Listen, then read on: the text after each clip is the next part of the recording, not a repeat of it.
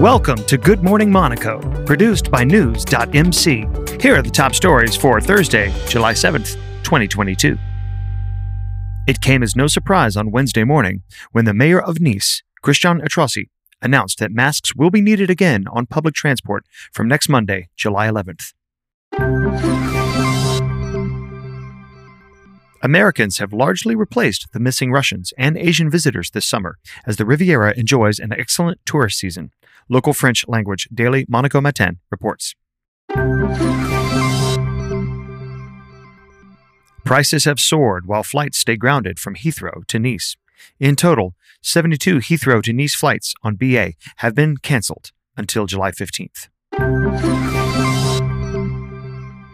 Santa Sidra's capital the family office of the Saudi based Sherbini family has completed the acquisition of Althaus Luxury Yachting, a Monaco based super yacht brokerage company.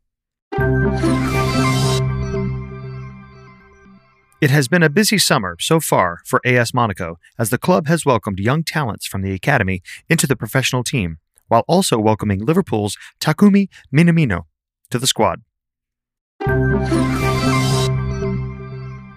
Duly noted. Late news. French coronavirus stats were less alarming on Wednesday, July 6th, than they had been on Tuesday, with 154,615 new cases and 53 new deaths reported.